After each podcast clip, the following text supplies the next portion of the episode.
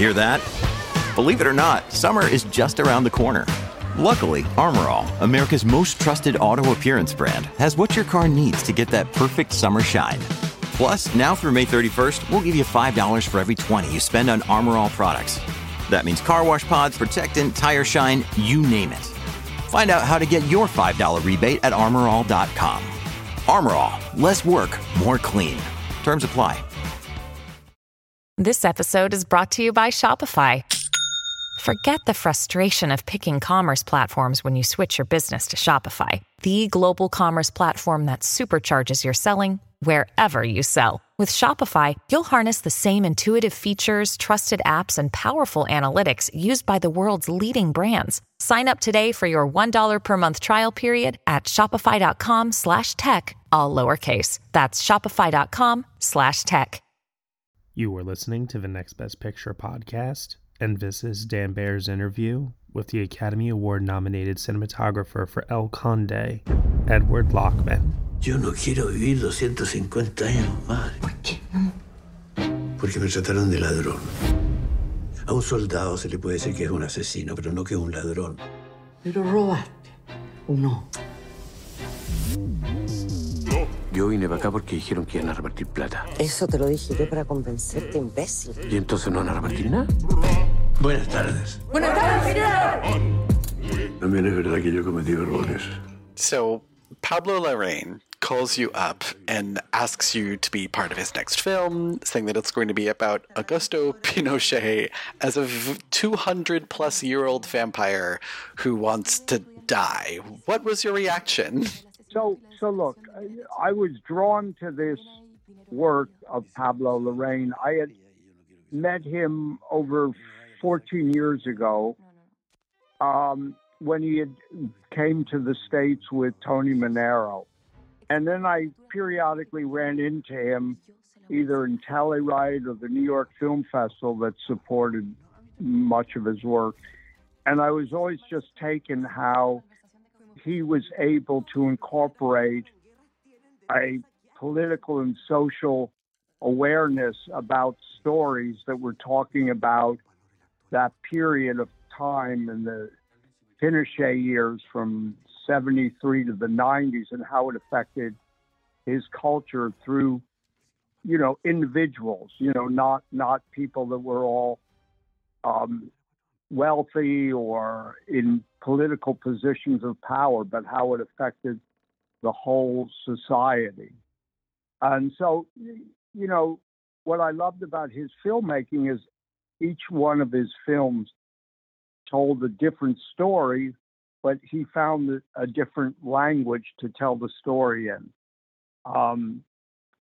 And how did I say it? I said it, his films kind of portrayed, examined, and dissected the state of society in Chile during the 70s. Mm. But even the films he did outside of Chile, of you know Jackie and Spencer, was a way of looking at the culture psychologically through the female theme stories. And I just did his third part of the trilogy with Maria, looking at Maria Callas, you know. So it's really about a political satire that's using the tropes of the horror genre to show how devastating it was to the culture that the idea of a vampire, not the traditional romantic perception of a vampire film, but one that looks at how metaphorically and literally our blood is taken politically, culturally, and socially in Chile. And by them complying and yielding and being seduced by fascism. So, you know, it's a story that's not just pertaining to Chile. This is like what's happening to the world in the last 50 years. It's become more and more totalitarian and fascist. Absolutely. Yeah. So societies like Chile were always colonized with the ideas of first world and third world, which created kind of racist ideas of control. And the film touches on that also. But what better way to find a metaphor, because I think films are the strongest when they deal with metaphor, is to use the genre, you know, and I certainly looked at films like Murnau's, you know, films Nosferatu and Sunrise, and then Vampyr by Carl Dreyer. Yeah, I was going to say the sort of title card shot in El Conde with that house and these really dark gray clouds and this silvery mist around it. It looked to me straight out of Vampyr. Yeah, well, you know, I didn't try to totally reference exactly, but of course I looked at all those films, and I was taken by that period of filmmaking. They didn't have all the digital means we do now, that they did everything in camera, and how remarkable and sophisticated the filmmaking was then. So I just tried to implement that through, you know, we used a monochromatic camera that was made specially for the film. Aeroflex made this camera, and then by using a monochromatic camera and Pablo getting a commitment from Netflix to use a monochromatic and not have to shoot in color and then transpose that in black and white, I could use black and white filters that I've had for years. And then we could all approach, you know, the wardrobe and the sets and everything, even the blood, we changed to blue because we found it had more luminosity than just the red that turns out just black. That's fascinating. And then I went back to, I had rehoused a set of lenses that were silent, the glass that was made in the in the 30s that was used in black and white films like Magnificent Ambersons and Touch of Evil, and even later Gordon Willis used one of the lenses in The Godfather, but they were the original Baltar, B-A-L-T-A-R-S lenses that were used in black and white film. And then the last thing that I was able to do is I've created a exposure tracking system that uses analog thinking in the digital world. And that way I could control the exposure the way Ansel Adams did to set a look to the black and white, you know, photographs that he used. And I adapted that system to a digital camera. Yeah. And that's why it has such wonderful grays. Yeah. And midtones. This exposure latitude system, I'm fascinated by this idea. I'm wondering, could you explain to like the less camera tech savvy among us how it actually works? It's not so difficult. It's basically in the digital world, when digital cameras came out, the people that engineered that world, engineered those cameras, thought in scopes, and it's called IRE, internet, you know, they thought in technical. They didn't think in electronics. They thought in electronics. Okay. They didn't think in the photochemical world. But as cinematographers, we think in the chemical world, or at least I did, because I was brought up that way. So I wanted to have a system the way what I used in the photochemical world in the digital world. And because the digital world really didn't understand the photochemical world, how we talk to each other. We talk in stops. We don't talk in percentages and numbers. And so I was able to translate that the primary thing that we use in the photochemical world is 18% gray. It's a gray card, and everything is set up to that for your exposure. Your light meters, the numbers on the lenses, the stops on your lenses, and even the way we communicate to people on the set. You know, we say, bring the window down a stop, bring the shadows down a stop. We talk and stop. But IRE doesn't take that in consideration. They have another way they talk that doesn't conform to the way we understand exposure. And so we've had to adapt to that. And it's not always the best way because every manufacturer has a different way of interpreting it. Not every camera manufacturer interprets false color, or IRE, it's called, the same way. Wow. And my idea was, how do we standardize something that I can shoot with any camera, mm-hmm. and with any monitor, and we all have the same language? And I did experiments, and Panasonic picked it up first, and then Small HD, a monitor company that people use on their cameras to view their image, mm-hmm. incorporated in their software, and that wow. software can be adapted to any camera. They know where 18% gray is in an Aeroflex camera, in a Sony camera, in a RED camera. So now we have a universal language, and basically that's what I've been fighting for the last 10 years, to have this incorporated wow. in to be a new standard, the way our light meters used to be, because basically your camera is your light meter, mm-hmm. you know, but we don't have a way of interpreting that except we look at a monitor and say, oh, that looks good. Mm. Always what you see on the monitor isn't what you get. Yeah. You know, your monitor has to be set up perfectly. Mm-hmm. And so that's basically, I hope, explains it in a simplified way of what I did, you know.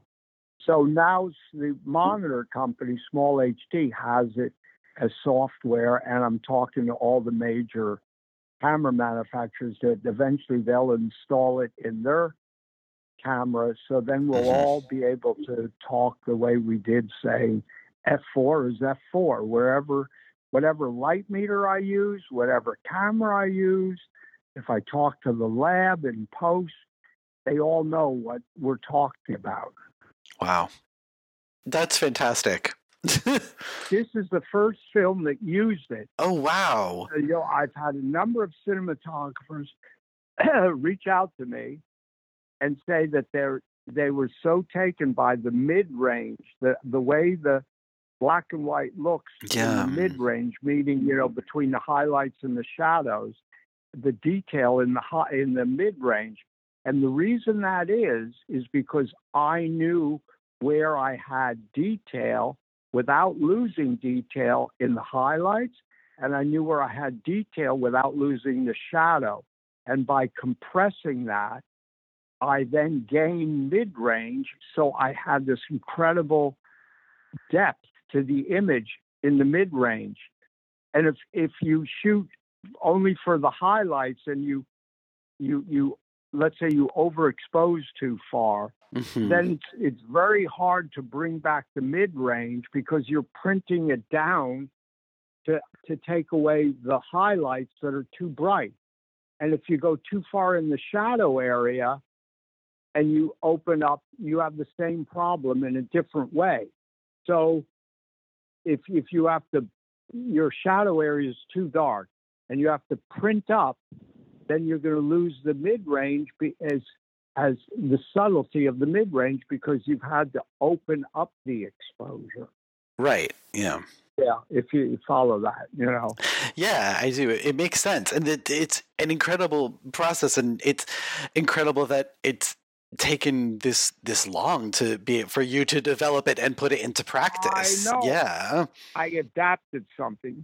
It took this long because engineers in the digital world don't think in the analog world. Nobody thought right. to think, what is it that we don't have in the digital world that they're using in the analog world? They just thought, we'll come up with our own system. Well, that's great, but not everybody, you know, wants to use that. Plus, like I say, there's no standard. You know, there's been 100 years of using yeah. the photochemical world to understand exposure. Yeah. So why throw that out the window? Anyway, that's my thought. Yeah, I agree. And You know, I know that you said that you've said in interviews that you were surprised that they were able to get this camera ready for you in time. Oh, well, that was another thing. Don't you know that you're a grown-up? I'm a grown-up. Me too. Yep, me too. But, you know, these days, being a grown-up can really suck. Luckily, we're grown-ups who grew up in the coolest generation. We had video arcades. And also some of the best TV and movies ever made. We lived the origin of awesome consumer electronics. The list goes on and on. Yep. Generation X. Exactly. And we're Gen X Grown Up. Every week, the Gen X Grown Up podcast explores media, tech, toys, games, and more from both yesterday and today. Through the eyes of Generation Xers who absolutely love that stuff. You can find us on iTunes or wherever you get your podcasts. Or find us on our website, genxgrownup.com. Life sucks as a grown-up. All right, you think that was good enough? I hope so, man. I'm tired. Who listens to a promo on a podcast and then goes and listens to a different podcast? Right. I've never done it. No, right.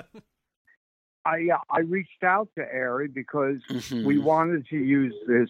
It's called the LF, the large format camera. They actually have in the XT, but wasn't under the that Netflix, you know, requirement of 4K. It was still a 2K camera, and so. And they had a 65 millimeter camera, the black and white sensor, but not in the LF, the large format. And so they wanted to do this, but they were coming out with their own camera, the Alexa 35, which would be their new camera that's 4K because that's the requirement of many of the manufacturers like Netflix. Yeah. So they jumped at the chance to do this for me, but it was really remarkable that they were able to do it within 2 months to have the camera ready for me to test. In fact, I had to do a lot of the testing for them because they didn't have the time to figure out the exposure with it. Yeah, I was going to say, how did you manage to do all those tests so fast? Well, I just, the minute I got it, I started doing tests with it and checking, you know, and to my pleasure or to my surprise, it actually gained exposure because a lot of the sensors that go, the bare pattern to go to color now could be used for luminosity, could be used for the black and white exposure. So I was gladly surprised to see that the camera was actually faster than what it was rated. Fantastic. And then, like I say, using these older glass that was rehoused by Zero Optics, the original Baltars that were used for black and white, you know, photography back in the 30s. Yeah. And then the LF, and then using filters. I could go back. Once he got the go with Netflix to actually shoot in black and white and not shoot in color and then transfer it to black and white, that I could actually shoot in black and white. Then everybody could work together, you know, in the wardrobe, in the sets, even in the color of the blood. The blood actually we ended up using as blue. Yeah, which is fascinating.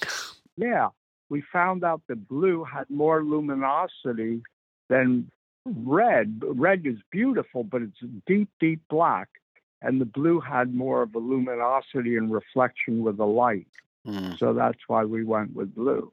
Yeah, there's this fantastic shot in the film of the general drinking blood from a blender, and it's in silhouette.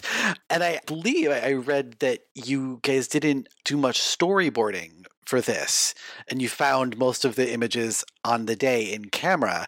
How much testing did you have to do to get that shot to be so stark? Well...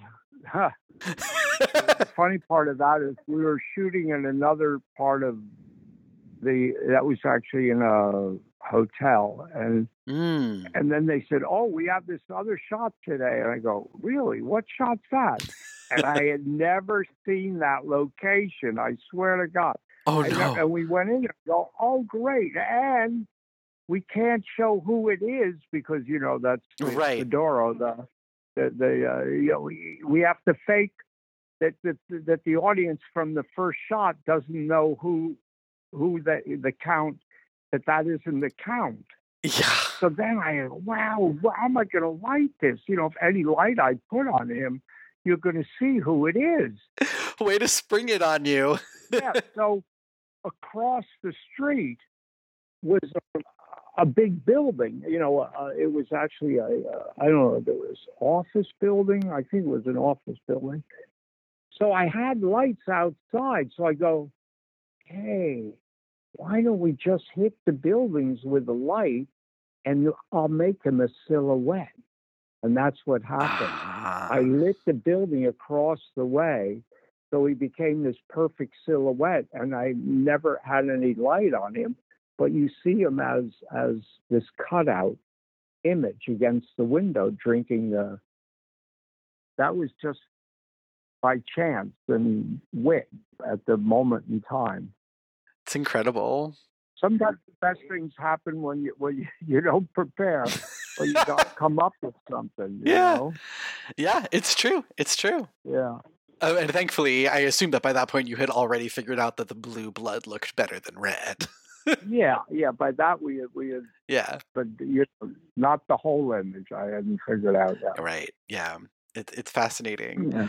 You've worked on so many films over the years since the 1970s, but I assume as you learn and as times change and technology changes, you're always learning new things while on the job. Sure. Did you learn anything working on El Conde that surprised you? Well, yeah, of course. I hadn't shot black and white since I'm Not There. Mm. So, and that I've never shot anything in this gothic form of, you know, referencing films shot in the 30s and 40s or even the 20s. So having all these different tools to replicate the ideas was a learning curve. And, you know, look, there's no shot that's ever the same as the last one. Right. And so you're always challenged. I mean, that's what keeps my job interesting, is that I'm always in different situations to create an image. And I don't speak Spanish, so I was in my own vacuum there, you know. Yeah. I hadn't worked with a crew. That was wonderful. And Pablo wanted to... and operate. So I worked with him as an operator. There were just, you know, I had never worked with the crew. I had never worked with Pablo. I was working in a different country. So all these things, and to me, I'm very affected by the people I work with and around. And the incredible thing about the Chilean crew is they were so resourceful. If they didn't have something, they just made it, you know. Wow. The special effects with smoke and some of the best smoke I've ever worked with. They made those machines. I had filters, support or filter trays made. Everything was kind of like, you know, done like homemade. And that, in a way, in the end, it worked out better. You know, even the end scene with the flying, with the Carmina, you know, Carmencita flying.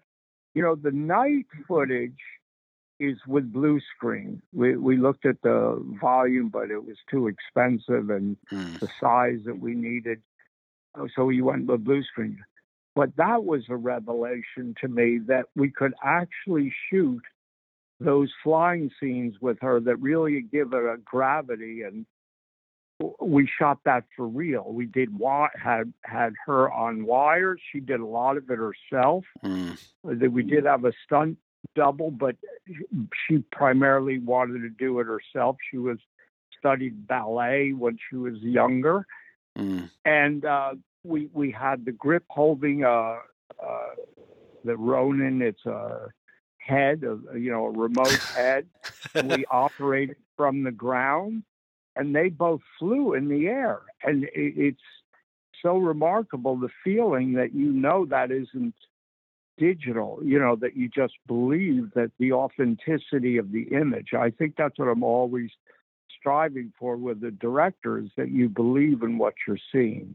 Yeah. You know, and I think more and more that's the way people want to do things. You know, even in Oppenheimer, he's dictated that, you know, so, yeah, you know, people believe or want you to, the audience to believe, even if it's an abstraction of reality, that you want people to believe in what they're seeing. You know, you want to believe in the performance, and you want to believe in the images that portray that performance. So that, and not that, I like to work that way. Yeah, it's beautiful. So she's flying with wires, and then the operator is on the ground, and then there's another seat with he's on a different crane, sometimes on the same crane arm, and they're moving in tandem with each other. And then we're operating the camera's movement, mm-hmm. right, left, up, down from the ground. And that's what gave it that, you know, believability. Or it looks incredible, and it does look utmost believability in that scene. It's fantastic. Uh-huh. Uh-huh. For your work on this film, you've recently received your 4th ASC nomination, your 3rd Oscar nomination. Did I have 4 at the ASC? Yeah, this is your 4th. Wait, this is the 4th one. Really? Yeah. What? I didn't know that. What's the 4th one? What? For ASC, it was Carol, Far From Heaven, and Mildred Pierce. It's not for theatrical release. Oh, but you're right. Yeah. I totally forgot that. All right, Mildred Pierce. Yeah, I got it. Yeah, for television. Yeah. Right. Cool. All right. So your 4th ASC nomination, 3rd Oscar nomination, you know, having started working on films in the 70s, what does it mean to get that kind of recognition at this point? Listen, the recognition that I get from my fellow cinematographers, the little emails I get from people I respect and revere their own work, that's the best. You know, awards are awards, but for me, awards, any one of the 5 of us are worthy of that award. So whatever happens. That isn't what's the most important thing for me. It's important that we all got recognized. You know, it's not going to change anything. You know, I got a lifetime achievement at the ASC, which is really nice, and mm-hmm. Imago's recognized me. The awards aren't so interesting. What's interesting is that every day you get to the set and you kind of feel like you've done something on the set that was different than what you did before, and that it works. Doesn't always work. Not always, but no. I think the times when it doesn't work kind of makes it that much more special, right? Yeah, exactly. Yeah, the main thing is that you just don't fall back to something that you've done numerous times, that you challenge yourself to approach each, you know, story and image in a different way. You know, that mm-hmm. you find out what's unique to that story, to create a language, a visual language to tell the story. I always say it this way, you know, what makes a film different than a book, a play, music, a photograph even, is that we're finding a language in time and in space through the optics of a lens to tell the story and to create the emotions of that story. That's what really makes it unique, you know, and for me, the visual language is the language of the film. Yeah. You know, that's what gives the emotion. Of course, the performances and the dialogue, but if you don't set it in the right emotional context, it's a nonverbal form of communication, images in a film. Well, and I think that is a fantastic place to end it. All right. Since we are out of time, but it also works out. And thank you so much for joining us. All right. Take care. I look forward to seeing your article. Where is it going to be? The website or what? What are you, yeah, it'll be posted on the website on nextbestpicture.com. All right. Yeah. All right. Yeah. Thanks ever so much. And Chris, thank you so much. It was fantastic talking with you. All right. Bye. Hey everyone, thank you so much for listening to Dan Baer's interview with the cinematographer for El Conde, Edward Lachman, here on the Next Best Picture podcast. Ed Lachman is nominated for the Academy Award for Best Cinematography for El Conde, and the film is now available to stream on Netflix. You have been listening to the Next Best Picture podcast. We are proud to be part of the Evergreen Podcast Network, and you can subscribe to us anywhere where you subscribe to podcasts. Be sure to leave us a review on Apple Podcasts to let us know what you think of the show. We really appreciate feedback and your support, which you can also lend on over at Patreon. For $1 minimum a month, you'll get some exclusive podcast content from us. Thank you all so much for listening, as always, and we will see you all next time.